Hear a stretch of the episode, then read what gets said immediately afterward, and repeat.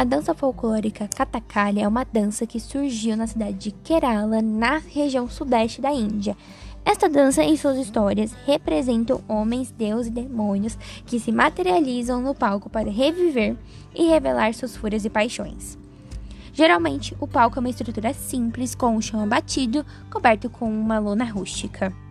Os atores usam maquiagens bem pesadas, aonde nas quais a cor vermelho é predominante. Usam também máscaras, uma enorme coroa e guizos sentados em suas pernas.